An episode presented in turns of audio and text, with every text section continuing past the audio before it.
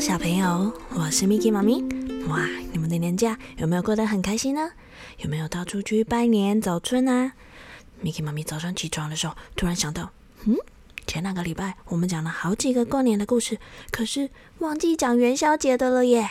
下个礼拜就是元宵节了，元宵节你们都会做些什么活动呢？Miki 妈咪是半个客家人，所以每到元宵节的时候，我们就会有新丁版的比赛、丢炮城的活动。在苗栗的客家聚落，还会有棒龙的活动，小朋友都可以到处去走一走，体验一下不同的文化生活。嘿嘿，那我们今天要讲的都不是这些，我们今天要讲的故事是一个元宵节大家都会做的事情，是什么？没错，就是提灯笼。你们拿到今年牛年的花灯了吗？你们有想过为什么要提灯笼吗？嘿嘿，快点快点，故事要开始喽！据说啊，在很久很久以前，玉皇大帝养了一只神鸟。这只神鸟呢，不但羽毛的颜色五彩缤纷，还很会唱歌，所以玉皇大帝非常的疼爱它，常常陪它一起到处走走看看，听它唱唱歌。可是有一天，神鸟自己在天上到处翱翔的时候，居然被人间一个猎人发现了。猎人看到一只好漂亮的鸟，马上很开心的拉起弓箭，咻的一声，神鸟就这样被射死了。啊，这下该怎么办才好？玉皇大帝知道了以后，气得头都要冒烟了。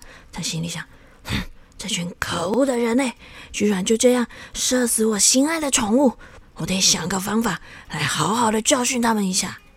这时候刚好是人间的正月，也就是我们常常说的农历一月。玉皇大帝他便决定要在正月十五号那天放火，把人间都给烧了。啊，小朋友，你们说怎么办？玉皇大帝要放火烧人间呢？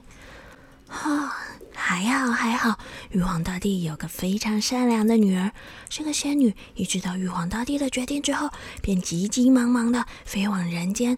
挨家挨户的告诉地上的人们说：“玉皇大帝生气了，他决定在元月十五那天放火把人间给烧了。你们记得那天一定家家户户都要挂上灯笼，点上灯笼哦，说不定这样就能逃过一劫了。”果然，到了那天夜里，家家户户都在门上挂了灯笼，就连走在路上的人们也都提着灯笼在走。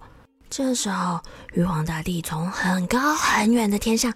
拨开云层一看，哇，人间到处都是红彤彤的火光。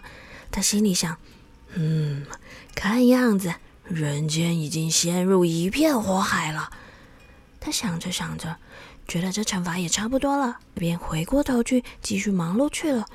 就这样，地上的人们在善良的仙女帮助之下，躲过了这一劫，人间没有被烧毁。而元月十五号挂灯笼、提灯笼的习惯也就这样流传了下来。